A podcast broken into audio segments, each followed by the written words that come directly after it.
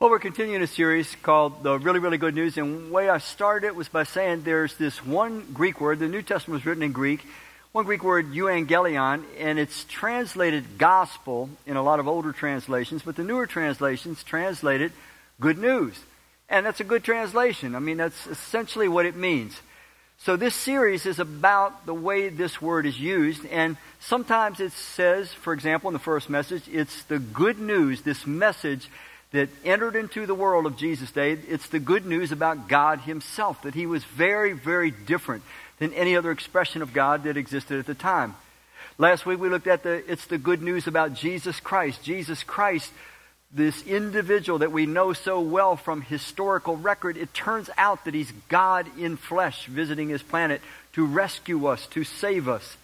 And now today we see the scripture talks about God's grace uh, being the other thing that is such, such good news. Now, each week I've given you a differential between what is just good news. We all want good news. We want good news if we can get it every single day of our lives. But good news, just plain good news, tends to be physical, temporal, circumstantial, personal, it's immediate in its impact, but with a limited duration. In other words, if I get, get some good news now, it may not affect you any. It's good news for me, not good news for you. It may be good news for me that will affect me this week, but it won't affect me necessarily five years, ten years from now. So that's what I'm saying there. Whereas when I'm calling really good news, it's different entirely. First of all, it's spiritual. It's not temporal, it's eternal. It's experiential. It's something that enters into me and becomes a part of me if I allow it. It's universal. It's not just good news for me, it's good news for you, it's good news for anyone that will avail themselves of it. It's also immediate in impact, but here's the difference with an unlimited duration. This good news, if I let it in, it affects me now, it affects me next week, it will affect me, affect me next year, next decade, and for the rest of my life. So that's the big difference between what I'm saying is good news and what I'm calling in this series really good news. There's a verse I'd like to start us with. It's from the New Testament book of Acts. Acts just, it's called Acts because it's the acts of the early apostles spreading this good news across the world of their day. The apostle Paul was meeting with a group of leaders from the church of Ephesus when he said these words. He said, My life is worth nothing to me unless I use it for finishing the work assigned me by the Lord Jesus. Well, what's the work that was assigned to the apostle Paul by the Lord Jesus? The work of telling others the what? The good news, but it's the good news about the wonderful what? Grace of God. So that's what we want to focus on today. What was so different? What was so distinctive? What, what's the good news about this grace of God or this God who is full of grace? We want to kind of just focus our attention on trying to contemplate the fact that it was distinctive in that, that it was so inclusive. In the biblical world of that day, uh, you had gods and goddesses that were very territorial and very demanding. Uh, a god or a goddess, the religions of that day, and there were multiple religions in the Roman Empire, just as there are multiple religions today. These gods and goddesses, and every religion then and every religion today, they're all distinguished by one thing. You or I have to do something. They demand something of us. We have to do something to appease them, to earn their favor, to gain their favor. Many times in the biblical world, it was a human sacrifice. It could be a child sacrifice, it could be a virgin sacrifice, but it's always something. All religion says you must do something to try to appease the deities, and then maybe the deities will be on your side. So, the gospel message, though, the good news was very different. It talked about a God who just wanted to do good to everyone. Now, the first thing that we probably need to stop and focus on, though, is, is what do we mean by grace? Because grace today in church world has taken on a lot of different meanings. And so let me go through a couple of these with you. First of all, some think of this word grace as just some, some kind of a mystical influence. Oh, there's a lot of grace on the people. Or, or we take communion, you know, we take a little wafer, we drink a little bit of grape juice, and, and we feel like we, we have grace infused in us somehow. Some churches actually teach this stuff. That when you take that little cracker and, you know, you drink a little wafer, some of them don't even give, give you the, the juice, they just give you the cracker. But they say that some kind of grace is infused in you, and they never quite explain what it means, but it's this notion that some kind of some kind of energy or something from God comes in you. But if people just thought about this for a moment, if that were true, shouldn't it make some difference, some long lasting difference in a person's life? But it doesn't. It never makes any difference in a person's life to take it at all. So this is a deficient and it's a non biblical definition of grace. It's mystical, it's ethereal, but it's not supported biblically. The second way that is typically, you know, taken in local churches and amongst those that would call themselves Christ followers is judicially. And essentially it's this. It's just this notion that because Christ died sacrificially for us, we can now be forgiven and receive eternal life. And so when we hear the word grace, we kind of package it all together. Yes, this is God's grace that we can be forgiven, that we receive eternal life just by trusting in Christ since he sacrificially died for us. This really comes from the Protestant Reformation during the 1500s.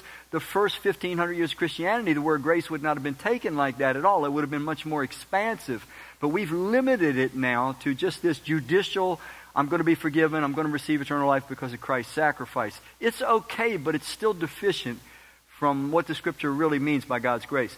And then the third way that it's used um, in an awful lot of Christian realms today is that grace just means it's sort of this permissiveness of God. That God just kind of, you know, He loves us and He loves us as we are and He doesn't really want anything much for us. He doesn't expect anything much for us. He, he doesn't really expect us to change. For example, last week, uh, if you were in here, I gave an illustration from The Bachelorette, one of my favorite shows. You, no, it's not. Never watched it. But, but how many of you were here last week and you heard my illustration of The Bachelorette? Okay, you remember The Bachelorette? Because here, here's what I emphasized. So the Bachelorette's blabbing her mouth on TV, and she had had sex with some of the other bachelors. And this one bachelor protested because, you know, he was a Christian and he didn't think that was right. So anyway, she said, I just want you to know you're not going to judge me. Nobody's going to judge me. My God is okay with me sinning every day. I sin every day, and you're not going to judge me. My dog's not going to judge me. Jesus loves me just as I am. So she said, I don't do good impressions, but it, it, it was, it was, I've offended every country person now, and. and everybody that does good impressions probably. But, but she had this notion of this permissiveness. And the illustration that I followed up on it with was this. You know what? I could drink Drano. I could drink liquid plumber. And Jesus still loved me. But he'd be thinking, what a knucklehead you are. I want something so much better for you than this. And what she doesn't understand is that when God set boundaries for us in whatever realm they might be, whether they're sexual boundaries or other areas, they're for our protection, they're for our good. She thinks she's getting away with something because she's tricking her own conscience, but that conscience is there to protect her. She, she's drinking Drano and saying, Jesus loves me. It's like, yeah, it's not going to help your throat any, though, you know, at the end of the day. So it's this notion of permissiveness. That is not biblical. That is not what the Bible means by grace at all. Now, the actual Greek word in the New Testament is the Greek word charis, and it's typically translated, if you look at, you know, various uh, pieces to translate the, the Greek to the English, as unmerited mercy and favor. But frankly, even this is tainted by theological thought from the Protestant Reformation. It's this notion, again, judicially, that, you know, Jesus took our, our place on the cross, and so now we can be totally forgiven and that kind of thing hence the unmerited mercy and favor. But it's bigger than that. That's not bad. That's not really bad, but it's bigger. It's bigger than that. So I want to try to take some time and help us all contemplate this inclusiveness of God's grace. Now, I started by saying that the scripture started being uh, presented in the world of the first century in a world where you had these territorial gods. You know, you had gods that were over Persia and gods that were over Rome and gods that were over Greece and so forth. They cared for their terrain. They cared for their people.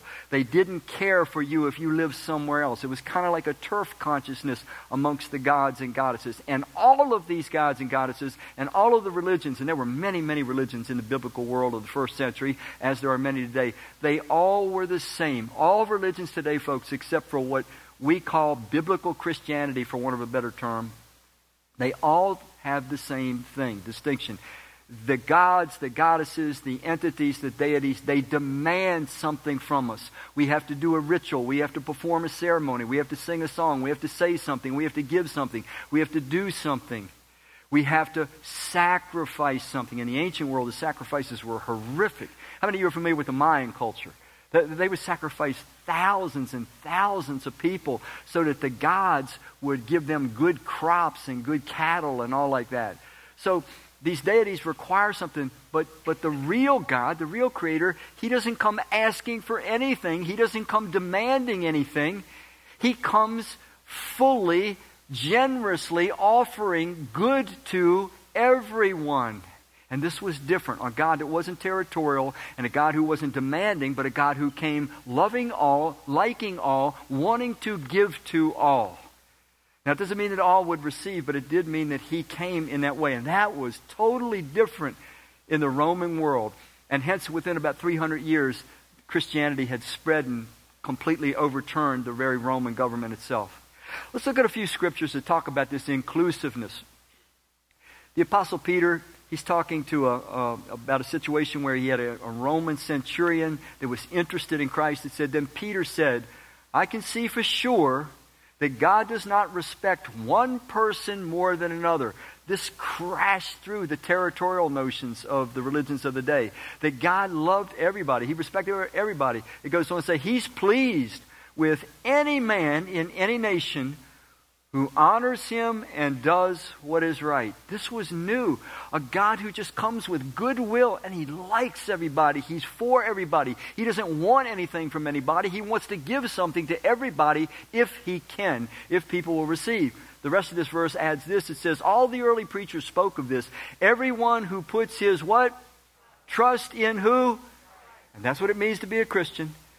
We stop trusting in ourselves and following ourselves. We put our trust in Christ and start following Him, and we follow Him fully and freely and forever because we actually trust Him.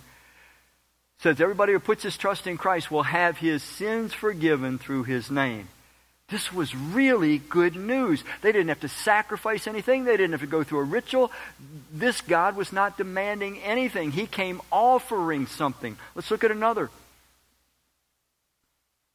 In the book of 1 Timothy chapter 2 verse 3, it says, and if you read the earlier verses, it's talking about Jesus Christ, and it calls him specifically God. It says, God our Savior, who wants how many people? Everyone to what? Now, if you read on, it says in Matthew 1, uh, when Jesus first was born, Matthew 1 23, it says, They shall call his name Jesus, for he shall save his people. Can anybody finish it? From their sins. Make no mistake, sin is killing us. Sin is destroying our peace. It's destroying our world. It's destroying relationships. God comes to save us if we will let Him from our sins, present tense. Not the penalty of our sin. The penalty of our sin, we'll experience that good enough in this life as well as potentially the life to come. But He comes to save us from sin, present tense. God our Savior who wants everyone to be saved and to come to the knowledge of the truth. Once I know the truth, I see that sin is my enemy. It's not my friend. I know that it's destroying me and destroying the world. It's not helping me. Hence the bachelorette. I can sin every day and Jesus still loves me. Yeah, you can drink Drano every day too, but it's not going to help. It's not going to help. It's universal. He wants everyone. This was so new. God's grace, first of all, God's grace, it's nothing more than an attribute, a character, a characteristic that exists in God. Because God is all knowing and almighty and governed by sacrificial love, the result is this thing we call grace.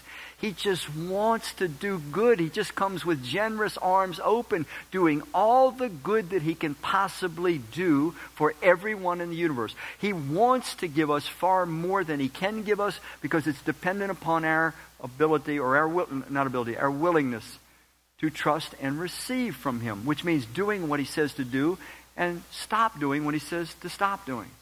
Let's look at another. John 3:16. We're pretty much, you know, all familiar with this to some degree. It says, For God so loved how many people? The world, everybody.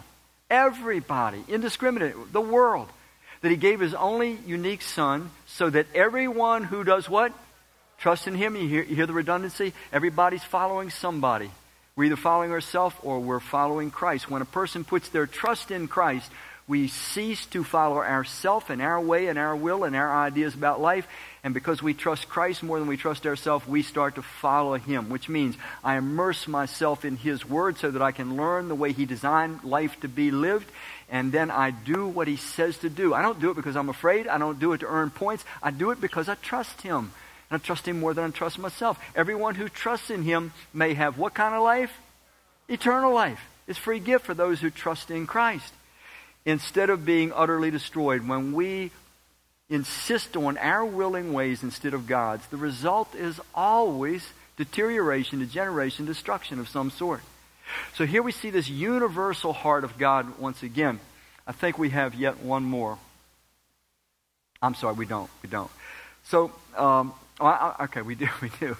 For God did not send his Son into the world to judge the world. Now, that could be condemn the world, but rather so that through him the world might be saved. Now, the world is not going to be saved. We know that because not everyone will trust Christ, our Creator, and follow him. Now, I want to summarize four key teachings about grace, God's grace. What makes it such good news? It's incredible that the divine creator of the universe just comes with generosity and goodwill toward us. It's incredible, but it's not inexplicable.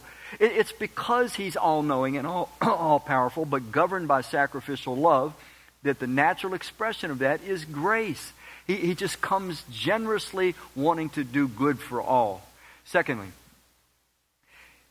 his grace right now is inescapable, but not irresistible. I'm, I know some of you are thinking, what do you mean inescapable, Randy?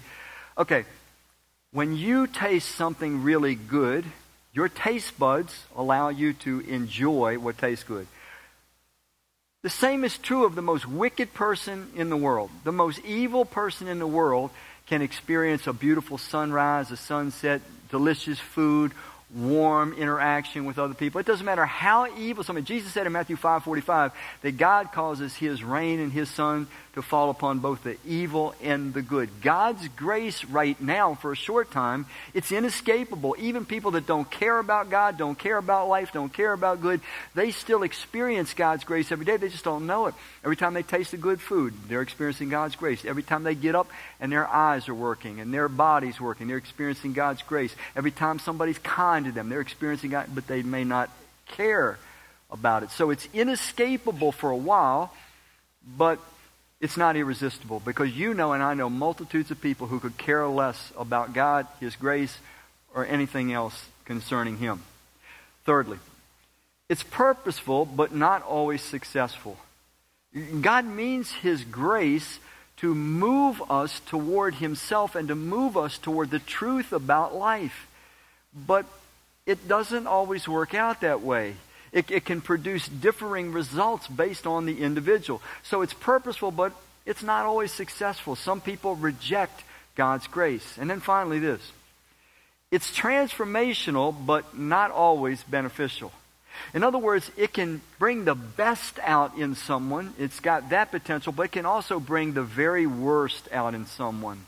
You see, when someone understands that God has nothing but goodwill toward them, that He wants to bless them, and when they turn away from that and they show no interest in that God at all, they show no interest in the kind of developmental improvement that He wants to bring into their life, it brings the worst out in people. And people tend to be like the bachelorette, and they, they mistake God's grace for this permissiveness to do destructive things and to live destructively. But it also brings the best out in people because it allows for authentic growth authentic growth and authentic development and change. We sang a song a minute ago about I've been changed. God's grace will change us if it causes us to truly trust in Christ our Creator to the point that now I have deep convictions inside. I, am I'm, I'm, cha- I'm making changes in my life, not based on any pressure from the outside, but I am convinced in the core of my being that everything that God says about life is true, it's right, it's good, it's beneficial, it's good for me, it's good for everyone. So I'm embracing it, I'm learning its ways, I'm putting it into practice, not because I'm afraid, not because I'm trying to gain heaven or avoid hell or any of those things. I'm doing it because I'm convinced it's bringing authentic change. I'm following Jesus fully. I'm following him freely. And I'm going to follow him forever because his grace, his love, his truth has won me over. Romans 2 4, it says it this way it says, Or perhaps you despise, and this is not talking about anybody necessarily in here, but some people do, perhaps you despise the riches of his kindness, forbearance, and patience because you don't realize that God's kindness is intended to lead you to what? To turn from your what? So it's saying here God's grace, it's another word for God's kindness, God's grace, it's intended to awaken us and turn us from our sins. But you know and I know that doesn't, it doesn't work. It sure didn't work for the bachelorette. If anything, it seemed to turn her to her sins. She took God's grace as this permissiveness, and all she's doing is hurting herself. So God's grace can bring the best or it can bring the worst out in us, but it's, it's broad, it's, it's universal in its embrace, it's inclusive. Now, the second part about God's grace is that it's extensive beyond what we can hardly imagine. I mean, you know, maybe you're like me, you kind of watch, like to watch animals. I like watching any kind of animal. I don't care, squirrel, uh, deer, deer in particular. I see deer almost every day where I live. And you ever notice that any animals, wild animals you, see, they always look just kind of happy and content? Like the squirrel, he's just kind of bouncing around, his little tail's doing this. And and the deer, they always look so happy. And, you know, like they're out in the elements, man. They're out in the snow, they're out in the rain. They got ticks all over them and everything. And they're like all happy. God, in His grace, you think about this sometime, even in the animal world, He created every animal with this capacity for contentment, and He provided the means for their contentment. How much more? How much more human beings? God made us. God gave the greatest gift He could give when He made human beings. He made beings in His own image. That means that you and I have the capacity to experience and enjoy life on the exact same level that God Himself does. That's grace. We experience grace in our creation. There's nothing like us in the universe except angels. You know, your dog, your cat, you know, your pet monkey, they might have a lot of joy of their own within its limited span, but sit down and tell them a story about something, and they're not going to be that interested, you know. Sing them a song. It could be your favorite song. Your pet monkey isn't going to care a whole lot about it. They just don't have the capacity. But God gave you and I in grace. It was His grace that said, I'm going to make beings that can experience the richest. I, am I'm going to give them emotions just like I do so they can feel everything. I'm going to give them a capacity for joy. I'm going to give them a capacity to love and be loved. I'm going to give them a capacity to be creative and to do what is good. So, even in our creation, we see God pulling out all the stops to show His grace. But that's nothing compared to what He has destined us for in the future. Listen to this verse from a New Testament book of Romans, Paul writing to Christ followers in Rome. He said, God knew from the beginning who would put their trust in him. He already he has something called foreknowledge. He doesn't cause us to put our trust in him, but he knows who will and who won't. He knows that in advance. He has foreknowledge. God knew from the beginning those who would put their trust in him. So he chose them and made them to be like who? His son. And we read over that and we say, okay, so, you know, he, he we that have trusted in Christ, we're going to someday be made like him. It goes on. Christ was first, and all those who belong to God are his brothers. But let that sink in a little bit. What does it mean for you and I that someday, if we've put our trust in Christ in this life, what does it mean that God is going to see to it, He's going to use His power to bring it to pass that I actually, you actually become like Christ? Listen to this in Ephesians 4, and it just emphasizes the same thing. It says, We must become like what kind of a person? You'll hear me say this again and again. The purpose of your life, my life, is this life is a developmental journey, and I am to become a mature person in this life. But what does a mature person look like?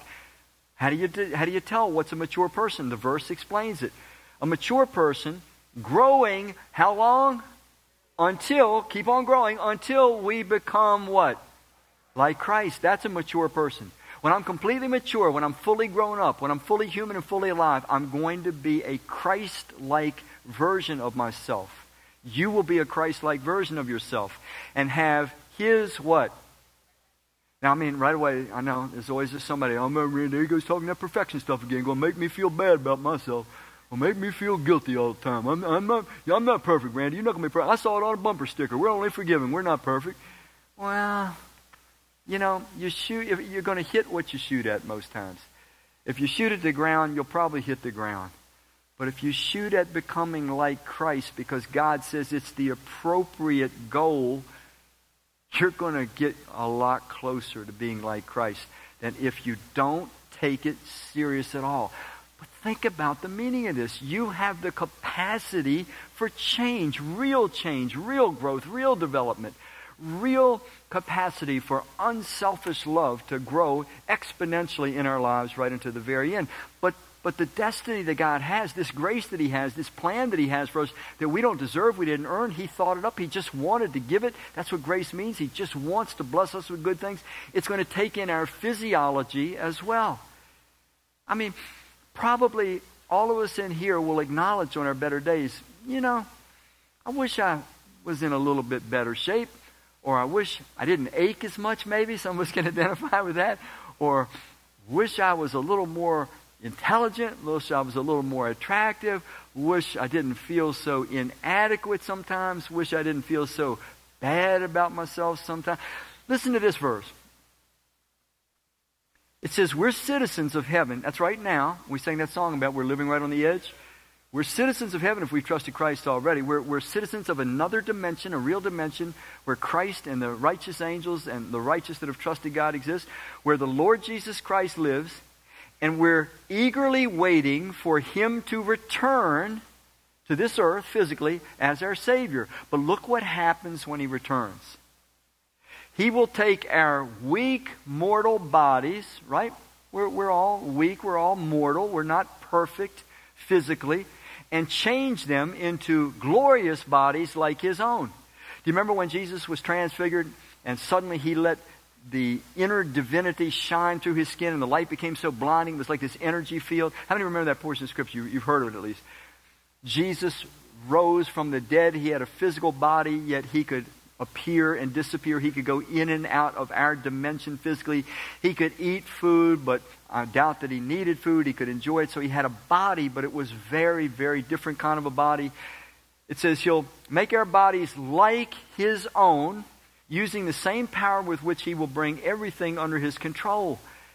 Folks, this is God's grace. You, you didn't choose to become like Christ, and I don't think we can fathom the full magnitude of this.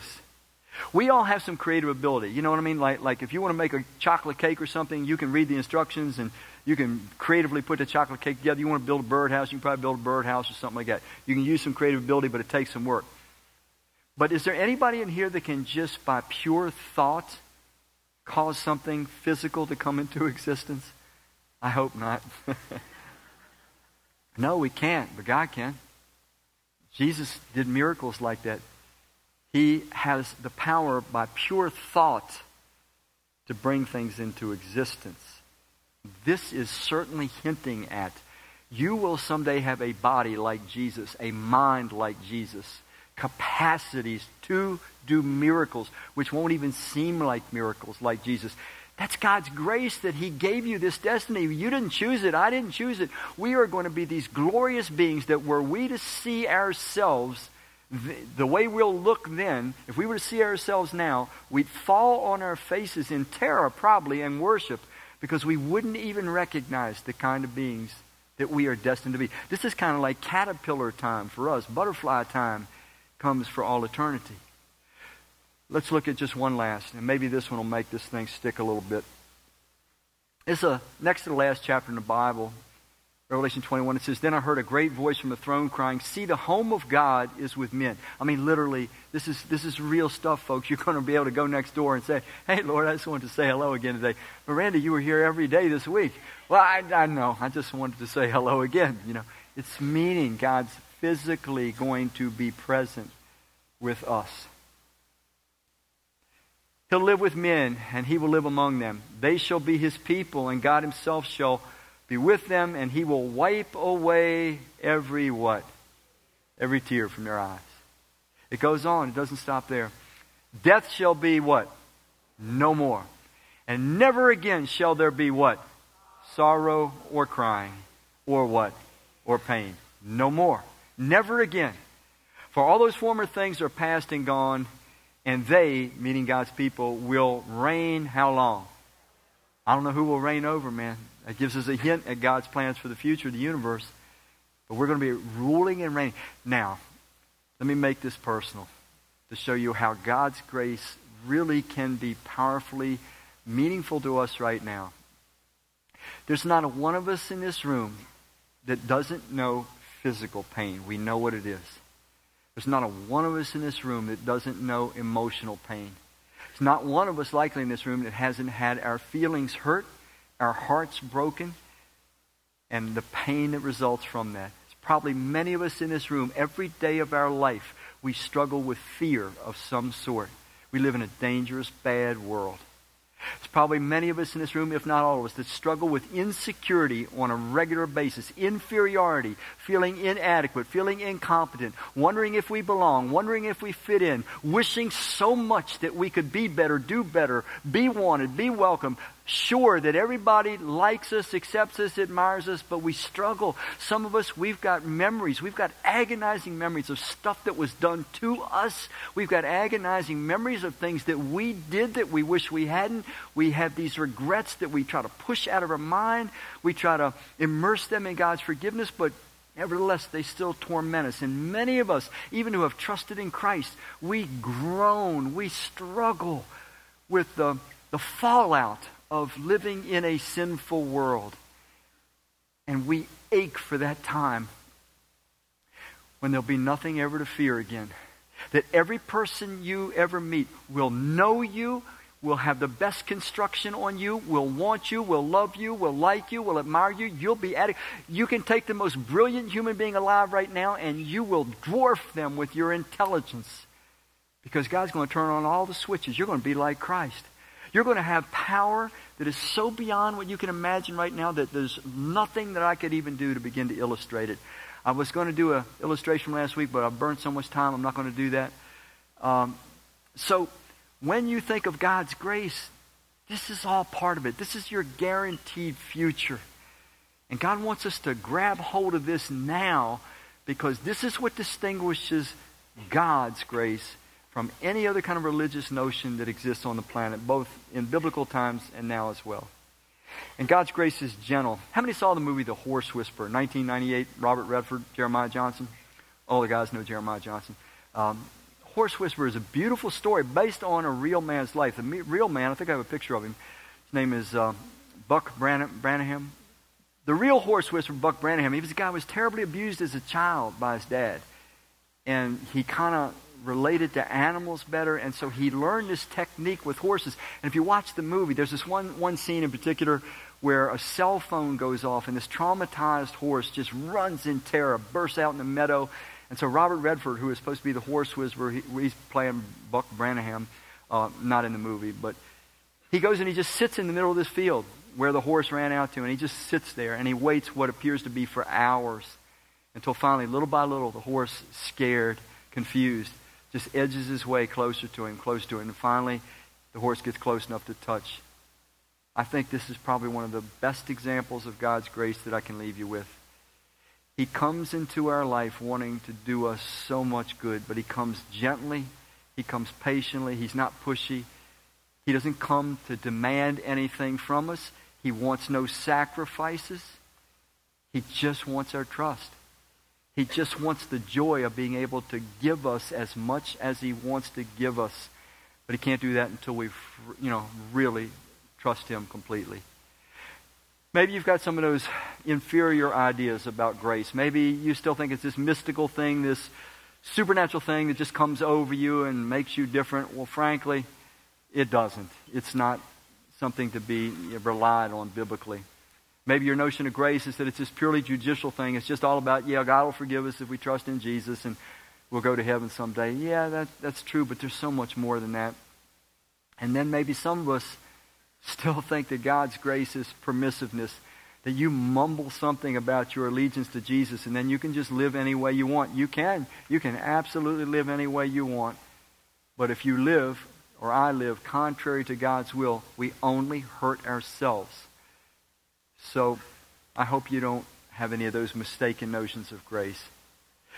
I hope you'll walk out of here with a whole new picture of how uh, universal God's grace is and how extensive it is, and I hope it'll strengthen you, encourage you, motivate you as we go through the day to day ups and downs and struggles in this not so easy world. Let's pray. Father, we thank you today for the very, very good news about your grace. Uh, help us to allow it to work its way deep into our hearts and then out through our lives to others. We ask it in Christ's name. Amen.